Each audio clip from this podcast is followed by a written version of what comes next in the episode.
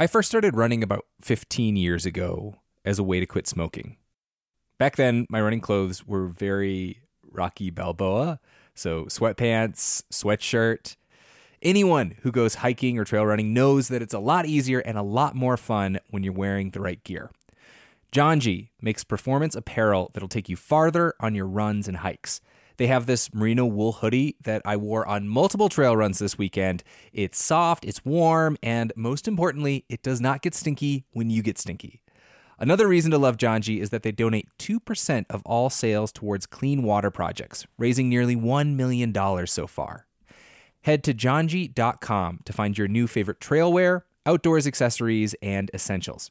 And use the code OUTSIDE for 10% off at janji.com.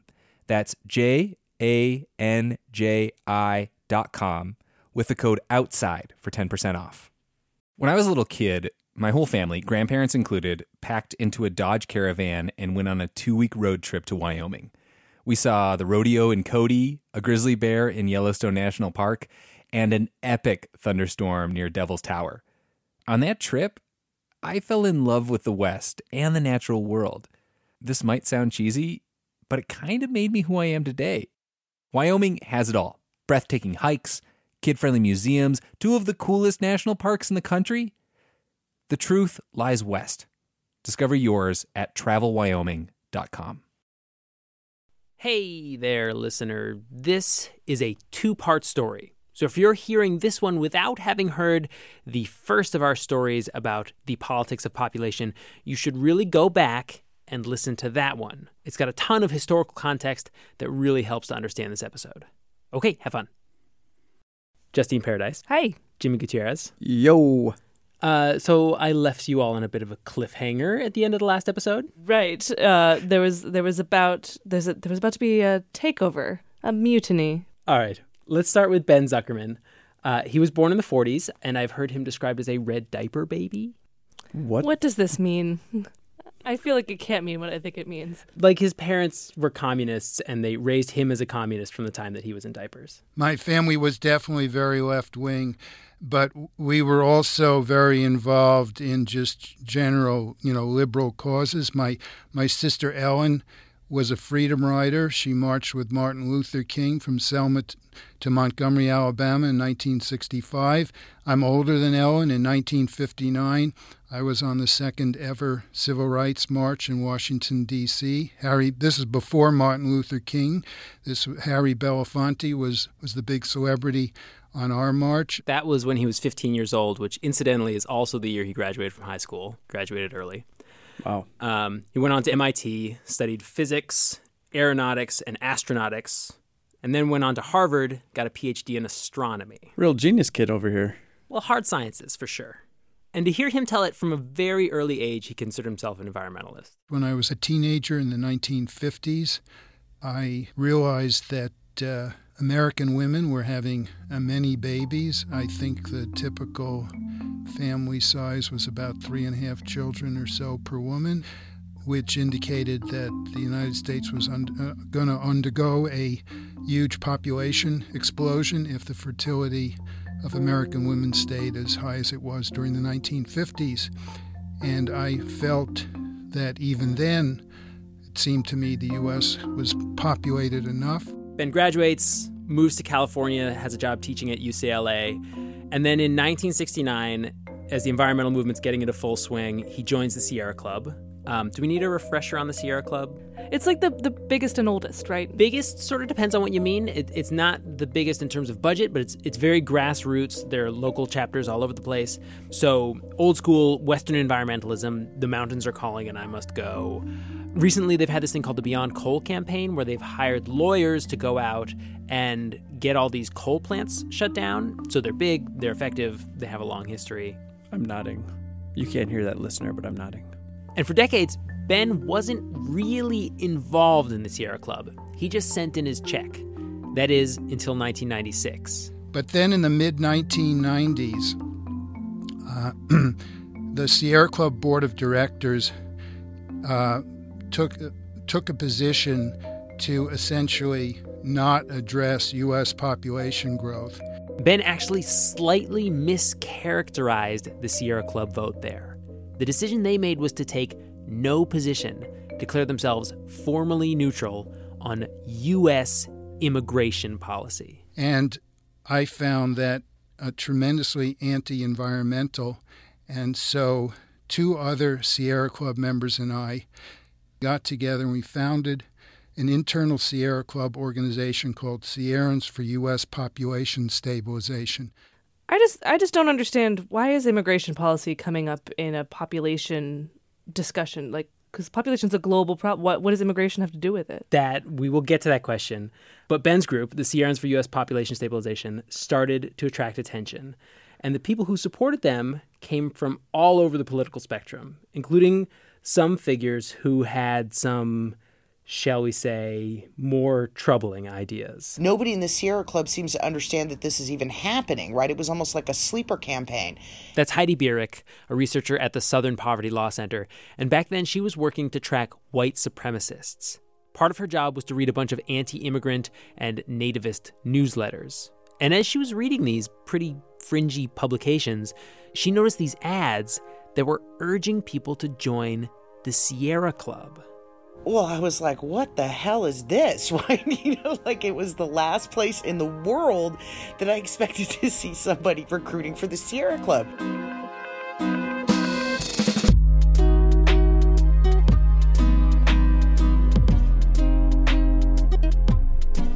This is Outside In, a show about the natural world and how we use it. Today is the second in our two part series on the politics of population.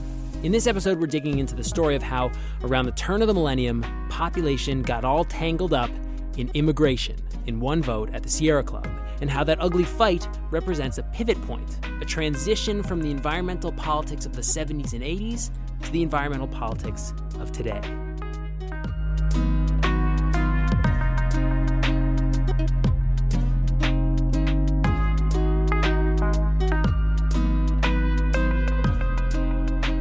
So, can we just take a quick stab at summarizing the takeaway from last episode? Why don't you take a quick stab at summarizing the last episode? I'm down uh, for that. I would say that the environmental movement got caught up in a particularly widespread flare of population anxiety.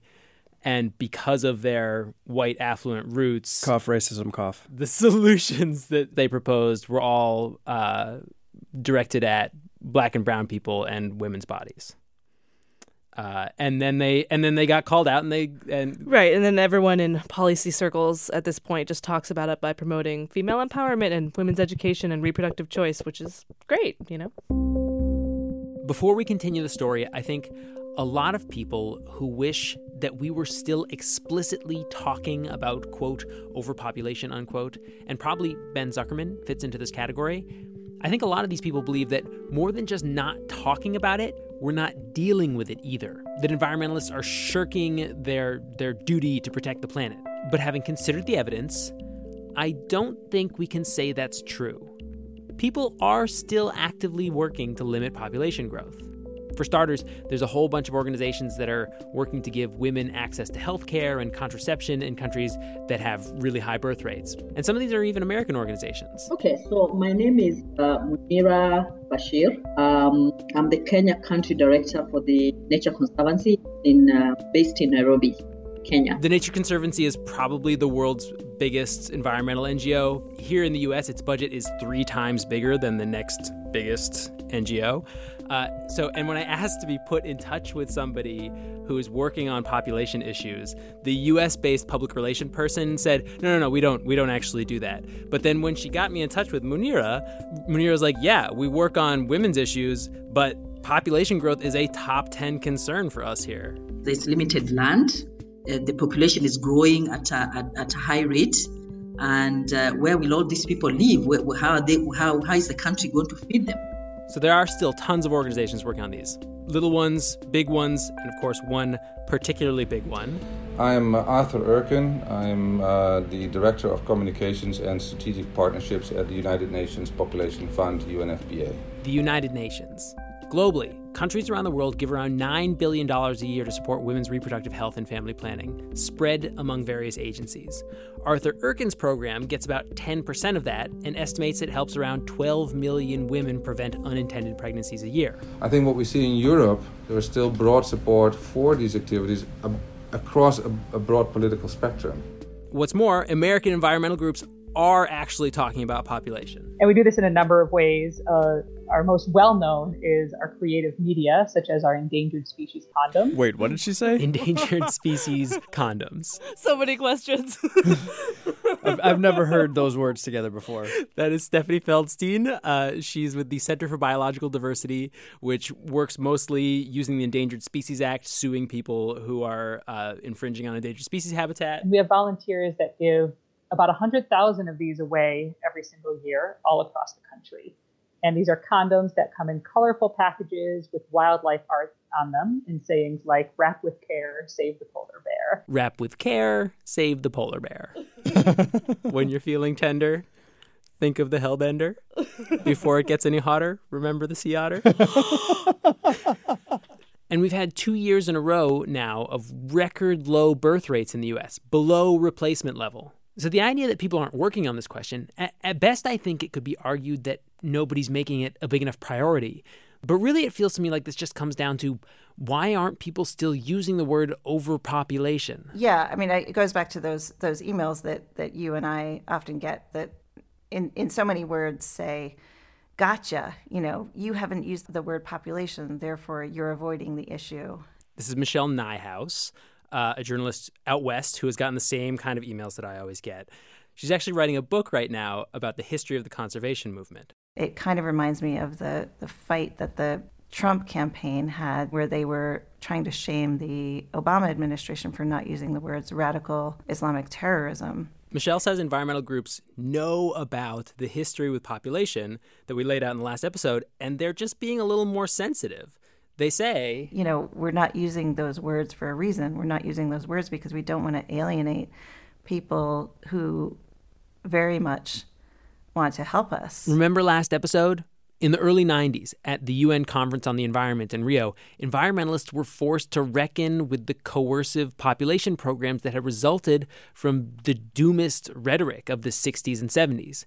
And then, as they're trying to be more careful around this issue in the late 90s and the early aughts, along comes Ben Zuckerman, who's mounting a campaign to get the Sierra Club to weigh in on what he sees as the big problem, specifically U.S. population growth fueled by immigrants. Thankfully, the fertility rate has come down to replacement level or somewhat below, but because of, there's so much immigration from abroad, the U.S. population still continues to grow um, rapidly.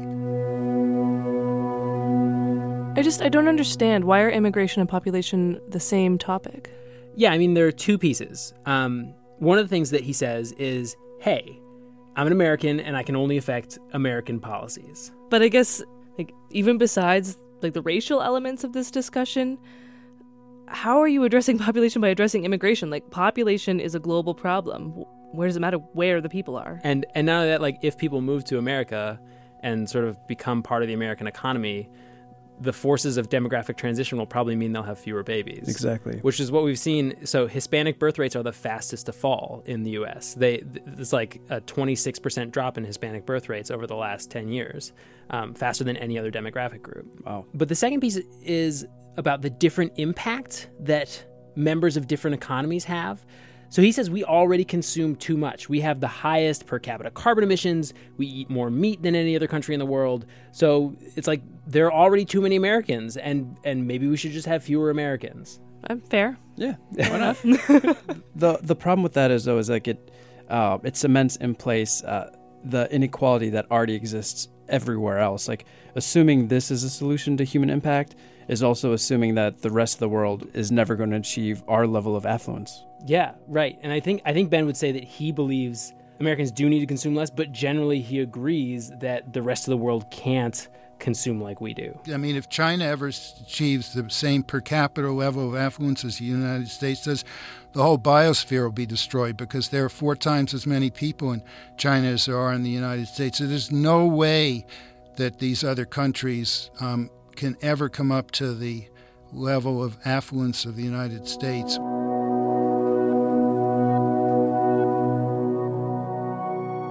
Maybe you agree with Ben, or or maybe you think that asserting that poor people all over the world can't have what we have is just another problematic position in a long line of problematic positions. Either way, when Ben Zuckerman first launched his insurgent campaign against the Sierra Club establishment, members of the Sierra Club were sympathetic to his ideas. And in 2002, when he first ran for the board, he was the top vote getter. This guy. Yes. And then the next year, two others made it onto the board who were supported by the Sierrans for U.S. Population Stabilization, SUPS, SUPS, uh, if you want to shorten it. Um, one of them was a guy named Paul Watson, um, who's kind of famous. Did you ever hear about Whale Wars? Animal Planet show? Do you have a clip for us? That ship stands for everything I hate killing innocent animals. It's up to us to stop them. Is this like a Greenpeace thing? So Paul Watson was a co-founder of Greenpeace, but left because it wasn't extreme enough. Um, they were Mm. not willing to go far enough in hi- in his mind. Okay. I interviewed Paul as well, and and my takeaway was this crew wasn't some sleeper cell organized from above by a mastermind in UCLA. Paul says that he decided to run for the board after a debate that he had on stage with Carl Pope, who was the head of the Sierra Club at the time. a question was asked, you know, how can one person make a difference? And Carl said, well, all we really have to do is talk to our neighbor. If everybody just talked to our neighbor, that would change things in the world. And I, I remember saying, what am I up on the stage here with Mr. Rogers or something? You know, it's not that simple. But it sounds like though you you wanted to run on your own volition. So this idea that Ben was like, uh, uh, you know, in charge of some sort of movement is maybe an oversimplification. No, Ben wasn't in charge of any movement. He was representing a, a position. Uh, you know, we had support for that position from numerous people. And according to both Ben and Paul, there were a lot of folks who supported them. So David Brower founded the anti-nuclear group Friends of the Earth. Gaylord Nelson organized the first Earth Day. Stewart Udall, E.O. Wilson. This list actually goes on for a really long time. But they're like, but they're kind of big. These are all big names. Yeah, I've heard. Of, I've heard of those people. Yeah. And this position, plain and simple, according to these two, is that if you want to stabilize U.S. population, you have to deal with immigration. The focus was not on immigration alone. The focus was right across the board on ways to deal with this. Uh, immigration was just one of the issues. But I think what uh, the, the bottom line was this that the U.S. should come up with a policy that would maintain population stabilization so it wouldn't grow. And whatever contributed to the increase was what was to be addressed. Nobody was saying shut the borders and not allow any immigrants to come in. I mean, what we're saying is that the immigration should be consistent with keeping uh, stabilization. It is worth noting that these guys also believe that the Sierra Club was in the pocket of neoliberal capitalists on this issue. This West Coast hedge fund billionaire had given $100 million to the club around this same time, and it later came out that he told the club that they'd never get a penny from him if they voted to oppose immigration. Mhm. So, as the 2004 board election rolls around, there are three Sierrans for U.S. population stabilization backed candidates on the board already, and another three SUSPs endorsed candidates were running. If all six of them made it onto the 15 person board, they would have been able to make a coalition with some other Sierra Club malcontents that were already on the board and make a majority. They would have been able to overrule the Sierra Club establishment. Well, this completely terrified the establishment. They pulled out all stops to destroy us. We'll hear that story after the break.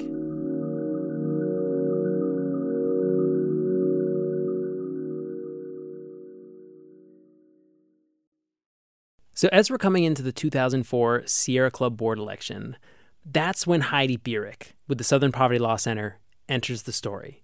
She had been monitoring this publication called The Social Contract because it's published by someone named John Tanton. Heidi had been following him for years because of his close ties with overtly racist people, and she noticed these ads in the social contract urging the readers to join the Sierra Club to support Ben Zuckerman and the candidates he was endorsing. So when Heidi sees these ads, she's like, uh, racists are being told to join the Sierra Club and vote for these candidates. This seems like some sort of coordinated racist takeover. Nobody in the Sierra Club seems to understand that this is even happening, right? It was almost like a sleeper campaign. And this was obviously far before, you know, you had the Twitter and you had Facebook and all these kinds of things where you could make a stink over something. So we were using more traditional means like um, reaching out to the press. And we did something that we've ne- we'd never done before and haven't done since which was to have our co founder, Morris Dees, run for the Sierra Club board. You know, we had to scramble to get him on the ballot.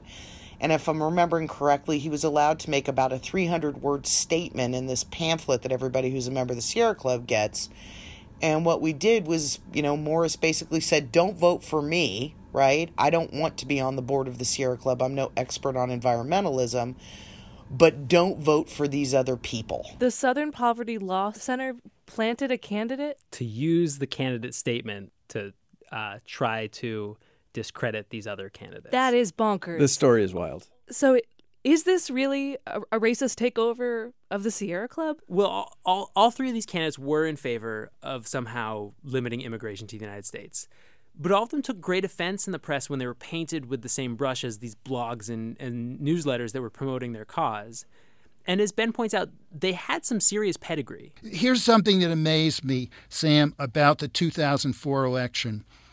Here, the Sierra Club membership had a chance to have on the board of directors a three time Democratic governor of the state of Colorado. This guy named Richard Lamm. Uh, Frank Morris, uh, uh, a uh, African American leader in Congress, co-founder of the Congressional Black Caucus, and uh, David Pimentel, one of the outstanding agricultural uh, scientists in the United States, a professor at Cornell University.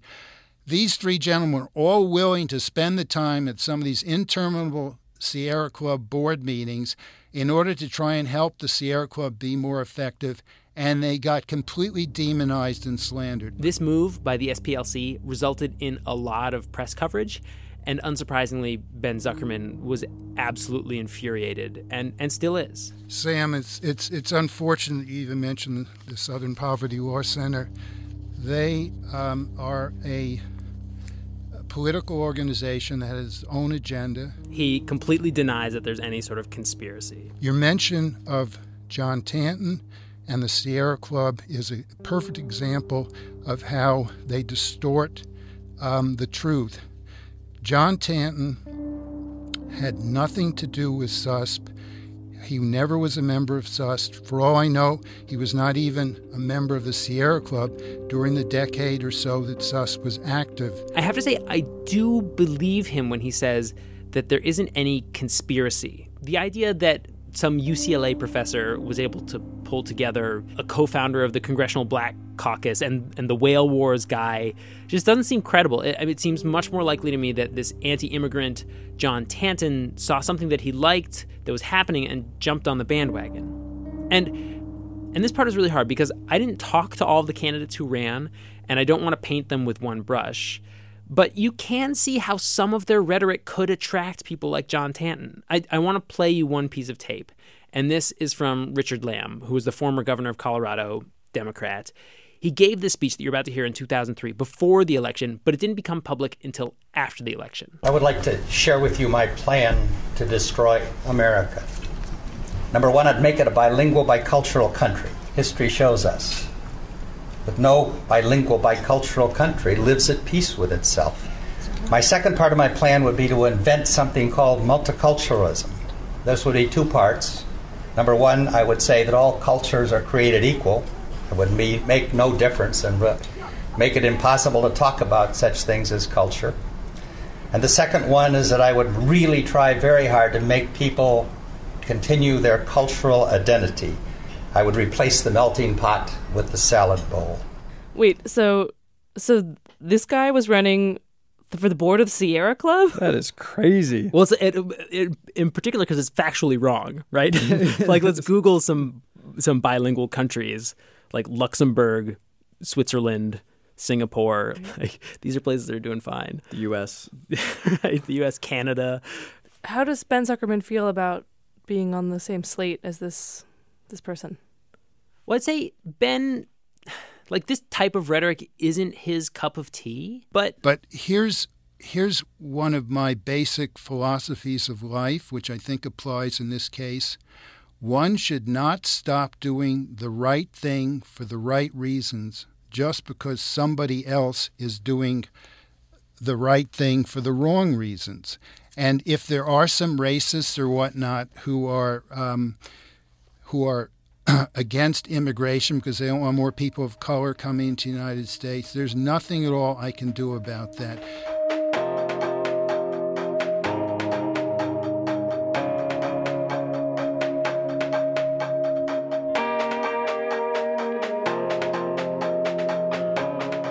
So, what I've been trying to do in these episodes is show that debates don't occur in a cultural or historical vacuum. Whatever Ben's reasons for wanting to limit immigration or talk about population more generally, leave those aside. But the decision to focus on this subject does come with this incredible baggage that you just can't ignore. And I'm also trying to argue that for the environmental movement, this vote in the Sierra Club, it, it signals a turn towards a moment of reckoning. Are we going to finally face this history? For instance, we talked about the forced sterilizations in the 70s in the last episode, but really it goes way deeper than that. And to be clear, again, there have been racist people all over American society. So it's not like these early conservationists you're going to hear about were the only bigots. But there were some real standouts. There, Madison Grant may be the most notorious example. He helped found the Bronx Zoo, and he also was a was a important member of the Save the Redwoods League in California.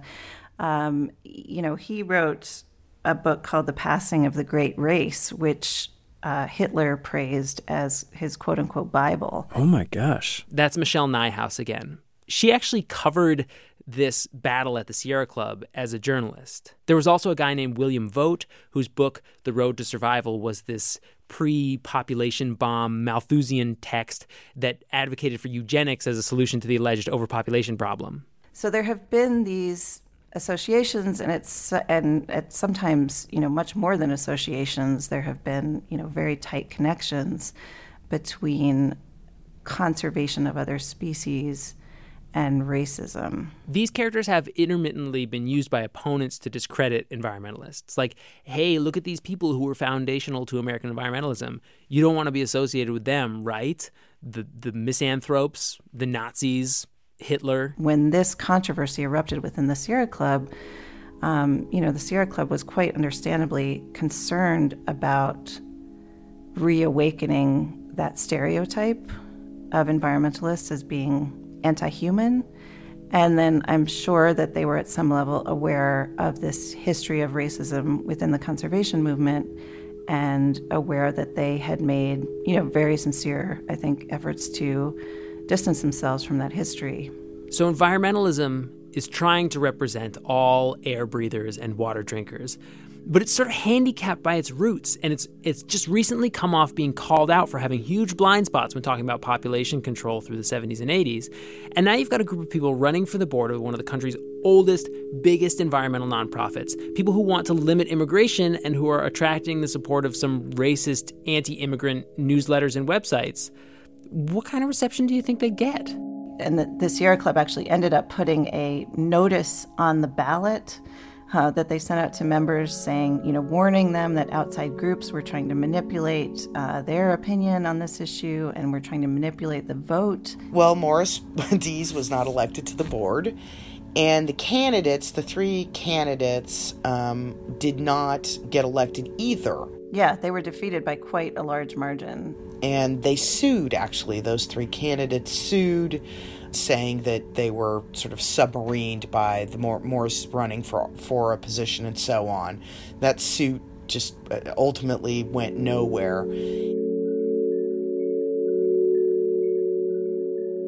So the mutiny was basically over.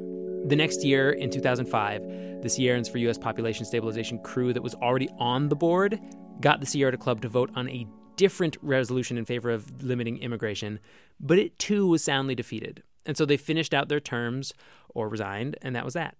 Right, but you said at the beginning that this whole debate kind of represents a real shift in the like capital E environmentalism of the 70s versus now. Yes.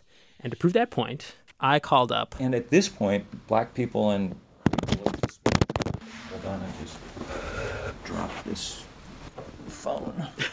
Uh, hold it up near enough. I like this person already. Um, Bill McKibben. Oh. he recorded himself on his iPhone and sent me the audio. Um, just felt like we need some comic relief in there. Yeah. Appreciate it. Oh my God.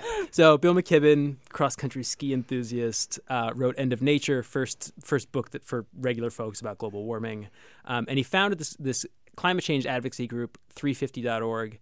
But also, at the time of this Sierra Club battle, he wrote an article that said, you know, this Ben Zuckerman guy, at least he's got us talking about population again. Bill. Do you did you go back and read the piece that you wrote in Mhm. How did you feel about that when you read it over? I think I felt queasy about it. Hmm. I think it made me feel sad because it was clear to me that myself and probably a large number of other people understood then immigrants as simply a kind of abstract numerical quantity. Bill says he wrote this piece because he's friends with Ben's sister Ellen, the one that he mentioned at the beginning who was a freedom rider in the civil rights era. And Ellen called and said, My brother's not a racist. Would you say so? So I wrote what I wrote and promptly forgot about it. And I think everyone, and as far as I can tell, no one actually read the piece either. And I think Bill kind of perfectly shows how environmentalism is changing politically. So in 1999, he wrote this book called Maybe One, in which he talks about human impact associated with population growth, especially population growth in affluent countries. And maybe because of that, you should just have one kid. In 2004, even though this wasn't his idea initially, he was willing to write this piece about the battle for the Sierra Club. But now he's involved with 350.org, which is a very progressive organization that talks a lot about the disproportionate impact that climate change has on poor people, people of color, people from third world countries. They're trying to pivot away from environmentalism's upper class European American beginnings, trying to embrace the lessons from the environmental justice movement, trying to be more inclusive. the old stereotype of environmentalists is that they're uh, affluent white people. At this point, the, the best environmentalists in America are people of color and, and above all, uh, Hispanic Americans. Uh, every bit of polling shows that's who cares about climate change, and not surprisingly, because that's who gets hammered first by climate change. The Sierra Club, when I called them about this story, they didn't want to talk about it. They didn't provide me with anyone to do an interview. But they did send me all of these articles and blog posts about work they're doing on gender equity and to help immigrants. All of these materials that show how they're trying to be good members of the progressive coalition, which is a move that I think a lot of environmental groups are either making or pondering right now. And also, in general, you see a lot of scholars and writers really wrestling with the problematic roots of their movement. I think as a whole, it's just a move away from the sort of, hey, don't blame me, I'm just doing the numbers and the numbers don't lie approach. I think the point is that doing the whole thing as a math problem just is stupid. I mean, I think it's like trying to solve uh, climate change by, you know, each person one by one installing new light bulbs or something. What's needed is uh, systemic change, and that change in the direction of human solidarity. The environmental movement, in order to have the effect that it wants to have, in order to attract, you know, the number of people that it needs to attract, in order for its ideas to prevail, you know, it has to be pro-environment and it has to be pro-human. It can be anti-excessive human footprint, but it can't be anti-human. Can I just take a moment to say I don't know if this is going to get in, but just the fact like that we've been we've we've and, and we're guilty of it too, is that we we spent so much time um, talking about the equation in the first episode, right? And then for him to humanize it, talking about these are actual people, not a part of a numerical equation, like is something that was I don't think like explicitly stated by anyone yet, mm-hmm. which is like really troubling. I do appreciate the fact that that someone has used humanizing language. Yeah. Yeah.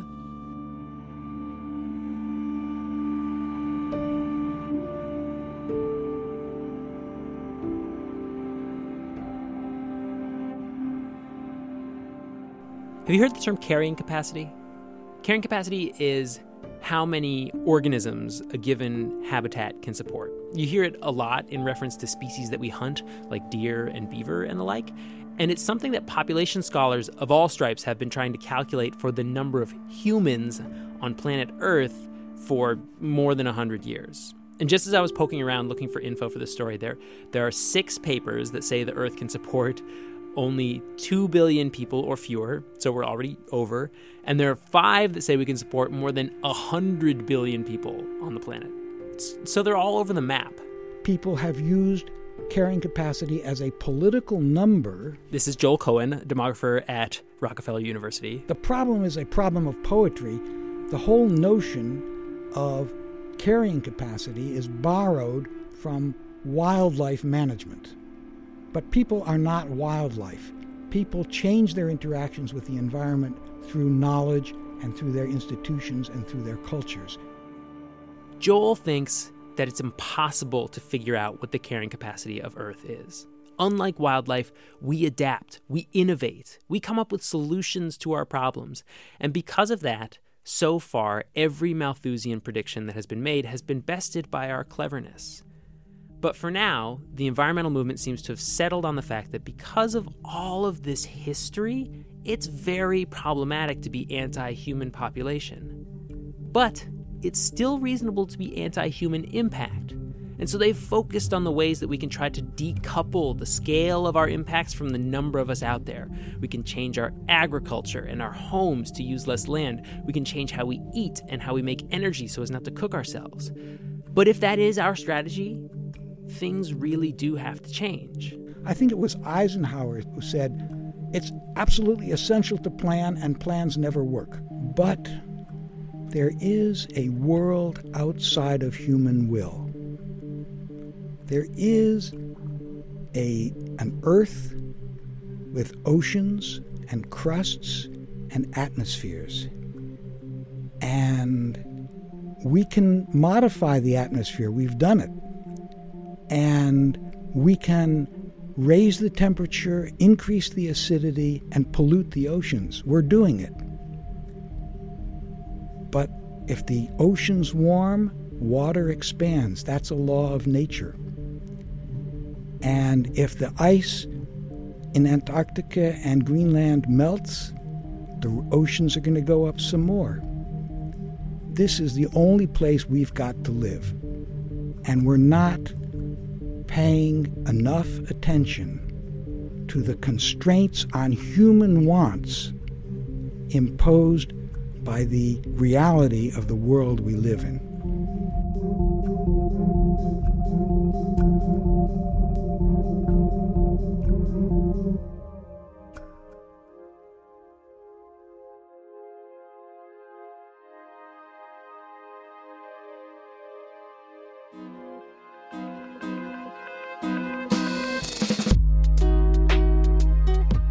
Outside In was produced this week by me, Sam Evans Brown, with help from Hannah McCarthy, Justine Paradis, Taylor Quimby, and Jimmy Gutierrez. Erika Janik is our executive producer. Maureen McMurray is the director of Endangered Species Condoms as Fund Drive Premiums. Special thanks to NHPR's Josh Rogers, who was the voice of Thomas Malthus in the last episode and who I forgot to thank, and to everyone who spoke to me for this story. It's obviously a fraught topic. If you have thoughts or opinions about our treatment of this subject, we want to hear from you. You can typically find a lively discussion on our Facebook group. That's the one that you have to request permission to join. And of course, you can add us on Twitter. I'm at SamEBNHPR, and the whole crew is at Outside In Radio. Music in this episode by Blue Dot Sessions and Poddington Bear. Our theme music is by Breakmaster Cylinder. Outside In is a production of New Hampshire Public Radio.